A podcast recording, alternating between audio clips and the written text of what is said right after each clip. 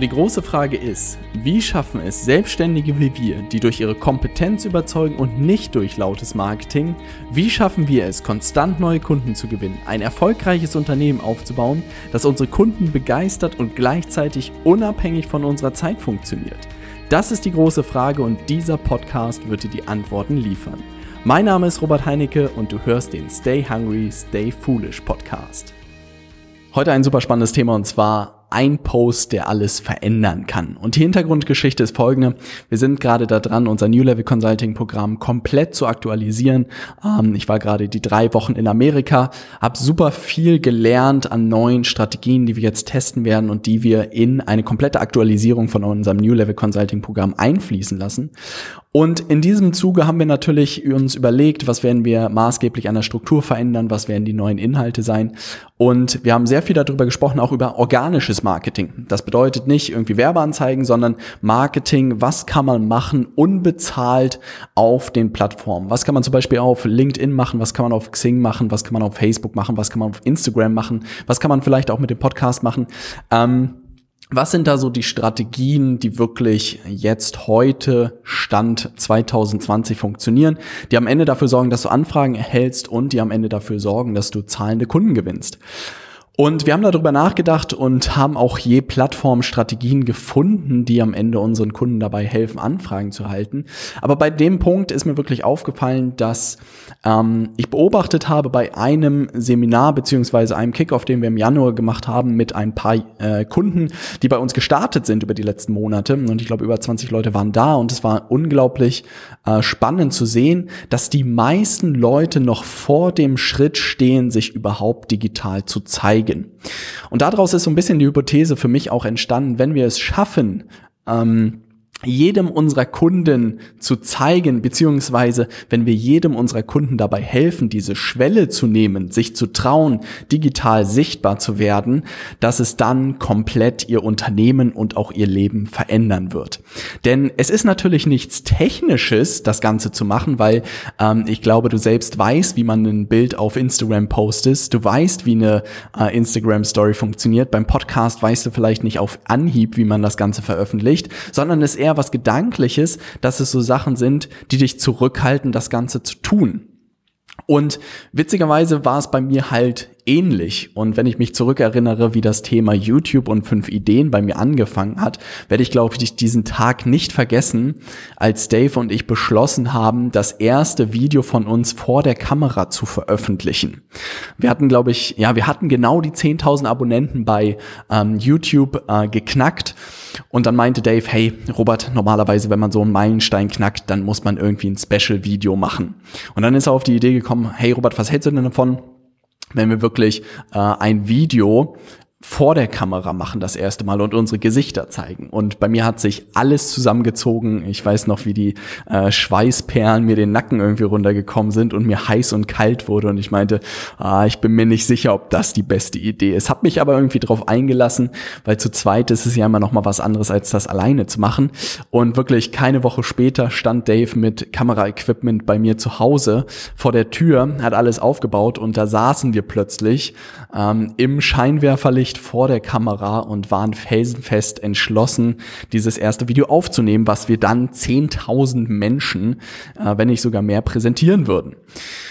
Und ich weiß nicht, wie viele Anläufe wir gebraucht haben. Es waren grauenhaft. Ich glaube, wir haben am Ende fünf Fragen in diesem Video beantwortet und du kannst dir heute dieses Video noch angucken. Ich glaube, das werde ich gleich mal hier im Nachgang tun. Ähm, ich habe geschwitzt, wir haben uns versprochen und am Ende sind, glaube ich, keine Ahnung, fünf Fragen, die wir in diesem Video beantworten. Und dann hat das fertig geschnitten, ich glaube noch an dem Tag und hat gesagt, Robert, ich schieß das jetzt morgen hoch. Oder schieß das abends noch hoch. Also es war auf jeden Fall an einem Abend, ich glaube sogar an einem Freitagabend. Und er meinte, ja, tu es, na, und ich weiß nicht, was alles mir für Gedanken durch den Kopf gegangen sind. Ich hatte auf jeden Fall panisch Angst während dieser ganzen Zeit. Und dann war das Video online. Und ich bin feiern gegangen in Hamburg. Das weiß ich noch. Ich glaube, in der Schanze war ich unterwegs und äh, hat es irgendwie so ein bisschen aus den Augen verloren, dass das Video hochgegangen äh, ist. Und am nächsten Morgen bin ich aufgewacht Und da dämmerte es mir, dass es jetzt da ein öffentliches Video von mir im Internet gibt. Und ich aber tastete meinen Körper ab und habe gemerkt, hey, ich lebe noch und es scheint nicht mein tägliches Leben irgendwie zu beeinflussen. Und dann habe ich die Kommentare darunter gelesen und die Leute haben sich super gefreut, uns das erste Mal kennenzulernen und zu sehen, haben uns äh, haben sich bedankt für die coolen Videos und es war total ähm, cool zu sehen am Ende, ähm, was für positive Reaktionen es darauf gab. Weil was ich mir nicht alles ausgemalt habe, irgendwie, was da passieren wird, wenn wir dieses Video online stellen. Und es war das komplette Gegenteil. Und das bedeutet, da war für mich irgendwie das erste Mal das Eis gebrochen. Ähm, mich digital zu zeigen. Und es hat irgendwie nicht bei diesem ersten Video aufgehört, weil was ich beobachtet hatte, dass so ein bisschen zur Komfortzone dann geworden ist, dass ich dann beschlossen habe, halt weitere Videos irgendwie hochzuladen. Und das war cool zu sehen, dass sobald man einmal gemerkt hat, dass die Welt danach nicht untergeht, dass es dann äh, weitergeht. Und ich glaube, dass der Kopf einem da viele Streiche spielt, es nicht zu tun. Ah, ich habe noch nicht das richtige Thema gefunden. Ich glaube nicht, dass das für B2B funktioniert. Ah, ist einfach noch nicht der richtige Zeitpunkt. YouTube ist schon so voll, jeder hat heute einen Podcast, warum soll ich das überhaupt tun? Ne? Was alles am Ende eigentlich nur Angst ist äh, in ganz unterschiedlichen Formen. Und das bringt mich eigentlich zur zweiten Geschichte, dass ich jetzt in, ähm, wo war es, in Nashville im Fitnessstudio irgendwie um 6 Uhr morgens war und einen Kollegen aus England getroffen habe, Lee nannte er sich, und der aus England gekommen ist und bei Nashville das erste Mal bei dem Fun Hacking Live Event dabei war. Und mit einem Partner zusammen irgendwie, es muss eine Schönheitschirurgie sozusagen betreibt. Und seine Partner sind mehr die, die das Marketing machen und den Vertrieb machen. Und er hat irgendwie noch nicht so seinen Ansatz gefunden, sich zu zeigen weil die beiden haben irgendwie schon so eine Personal Brand in Anführungszeichen aufgebaut, haben angefangen sichtbar zu werden, aber er tut sich immer noch schwer damit, weil er irgendwie noch nicht das Konzept geknackt hat. Und er meinte so, boah, ich kann nicht den ganzen Tag über die fachlichen Sachen reden, die ich da tue. Ähm, ich brauche da irgendwie einen anderen Ansatz. Und ich meinte halt, Lee, was ist denn, wenn du diesem Ansatz folgst, dass du einfach deine Reise, deine tagtäglichen Reise und deine tagtäglichen äh, Erlebnisse sozusagen dokumentierst? Und das so ein bisschen nach diesem Ansatz von Gary Vaynerchuk, Document Your Journey, dass du gar nicht denkst darüber nach, puh, was könnte jetzt irgendwie meine Kunden interessieren, sondern einfach anfängst, das, was du lernst, zu dokumentieren. Und ich habe ihm gesagt, dass ich genauso gestartet bin mit meinem Podcast, dass ich mir nie groß Gedanken darüber gemacht habe, was ich dort eigentlich erzähle, sondern dass ich einfach dokumentiert habe, was ich erlebt habe, was mir geholfen hat, was ich gelernt habe und dass es das halt viel, viel einfacher gemacht hat. Und es war so witzig, weil drei Tage in der Konferenz ist äh, Lee vorbeigekommen beim Frühstück und meinte, hey, äh, Robert, das, was du dort gesagt hast auf dem Laufband, war wahrscheinlich die größte Erkenntnis, die ich während dieser drei Tage bisher hatte, weil es so das Eis für mich gebrochen hat, dass es nicht irgendwie darum geht, jetzt irgendwie, keine Ahnung, da äh, fiktive Inhalte zu erstellen, die für irgendjemanden da draußen interessant sein könnte, sondern dass auch ein Einsatz sein könnte, einfach meinen Weg sozusagen zu dokumentieren. Und ich meinte auch dadurch schon alleine dadurch, dadurch, dass er sich zeigt und seine Reise dokumentiert, wird er genau die richtigen Leute anziehen, die sich auch für seine Arbeit interessieren, die auch mehr dazu erfahren wollen und potenziell führt es vielleicht sogar dazu, dass er darüber neue Kunden gewinnt. Und das ist natürlich super spannend, und er meinte, das wäre irgendwie seine Riesenerkenntnis gewesen. Und jetzt gab es irgendwie so gefühlt keine Ausrede mehr, dass er nicht anfängt, seine Reise zu dokumentieren. Und das muss nicht gleich ein Video sein, das kann auch ein Post sein, das kann auch ein LinkedIn-Artikel sein. Das kann, egal was es sein ist, womit man sich wohlfühlt, das kann eine erste Podcast-Folge sein. Aber da war so das Eis gebrochen und das war unglaublich schön zu sehen. Und eine dritte Geschichte, wo es ähnlich gelaufen ist, ist mit David. Ich weiß nicht, wahrscheinlich bist du über David Blum schon ein paar Mal gestolpert, weil ich ihn hier ein paar Mal im Podcast erwähnt habe. Und auch einer der ersten Kunden, mit dem ich sozusagen das New Level Consulting Programm ähm, durchgespielt habe und jetzt auch Kunde im Peak Consulting Programm ist in dem Anschlussprogramm. Und auch bei David hat eigentlich diese ganze digitale Reise mit seinem Start seines Podcasts angefangen. Davor war Wesentlichen unterwegs, wirklich ähm, das Telefon zu nutzen, ist auf Netzwerkveranstaltungen gegangen, ist hier im Mindspace, im Coworking Space rumgegangen und hat dann Türen geklopft, um Kunden zu gewinnen und hat wirklich gefragt, ob jemand Coaching braucht. Und dann waren wir irgendwann mal Mittagessen und ich meinte, hey David, wie wäre es denn einfach, wenn du deinen eigenen Podcast startest zu den Themen, die du aktuell hast, beziehungsweise auch anfängst, einfach deine Reise zu dokumentieren mit Tipps, mit irgendwie Insights für deine Interessenten, beziehungsweise für deine Wunschkunden. Und auch der hat unglaublich gestruggelt, sozusagen diesen Podcast zu veröffentlichen, war aber sozusagen angefixt von dieser Idee, dass er nicht mehr durch das Mindspace laufen muss und irgendwo klopfen muss, um neue Kunden zu gewinnen, hat diesen Podcast angefangen und es hat für ihn irgendwie dieses Eis gebrochen, dass die Welt nicht untergeht, wenn man das Ganze veröffentlicht, dass man sich zeigen kann, dass man super tolle Leute darüber kennenlernen, sowohl äh, Kunden als auch Freunde kann man darüber gewinnen und dass es wirklich ein super harmloses Thema ist. Es fängt aber alles an mit diesem Mut, ähm, sich wirklich zu zeigen. Und das muss man nicht nur tun, wenn man das Ganze irgendwie beruflich nutzt, sondern das kann man auch tun, wenn man das wirklich privat nutzt. Und das habe ich auch überlegt, selbst wenn ich das heute nicht für Marketingzwecke nutzen würde, dann würde ich wahrscheinlich Facebook und Instagram etc. trotzdem regelmäßig posten, weil es auch irgendwann anfängt Spaß zu machen und man darüber natürlich super spannende Leute kennenlernen kann. Aber man kann sie meistens nur kennenlernen, wenn man sich selbst zeigt und die Leute auf einen zukommen können und wissen, wie man tickt. Also ich habe so viele unzählige Freunde auch über diesen ganzen Weg äh, kennengelernt. Und das bedeutet, deshalb möchte ich dich auch gerne ermutigen, wirklich mal mit einem Post zu starten und wirklich zu schauen, was passiert. Und dann nach diesem einen Post nicht wirklich aufzuhören, sondern dran zu bleiben. Ähm, und das ist eigentlich der vierte Punkt, den ich dir heute mitgeben möchte, dass Kontinuität halt am Ende entscheidend ist. Ich glaube, ich hatte immer wieder Schwankungen. Den Podcast gab es mal zweimal, manchmal gab es ihn dreimal. Aber was es ihn mindestens gab, ist einmal pro Woche und ich glaube mittlerweile seit über zweieinhalb Jahren. Und ich habe mal bei Instagram mehr gepostet, ich habe mal mehr bei YouTube gemacht, ich habe mal mehr bei Facebook gemacht. Aber so die absolute Grundlinie bei mir war immer mindestens eine Podcast-Folge pro Woche. Und das macht sich irgendwann bezahlt. Und das muss am Ende kein Podcast sein. Das kann auch zum Beispiel ein LinkedIn-Artikel pro Woche sein. Das kann ein Facebook-Post pro Woche sein. Das kann ein Instagram-Post pro Woche sein. Mehr muss es am Ende gar nicht sein. Aber wichtig ist, dass diese Kontinuität reinkommt, dass du wirklich da drin ähm, eine gewisse Gewohnheit entwickelst und dass die Leute auch anfangen, irgendwie dich kennenzulernen und die Chance haben, dich kennenlernen zu können. Und das bedeutet, wenn man wirklich das auch in Aufwand sozusagen sieht, was, wie lange dauert es irgendwie, einen Podcast pro Woche aufzunehmen? Das dauert vielleicht eine Stunde. Äh, bei mir dauert es mittlerweile irgendwie nur noch 20, 25 Minuten.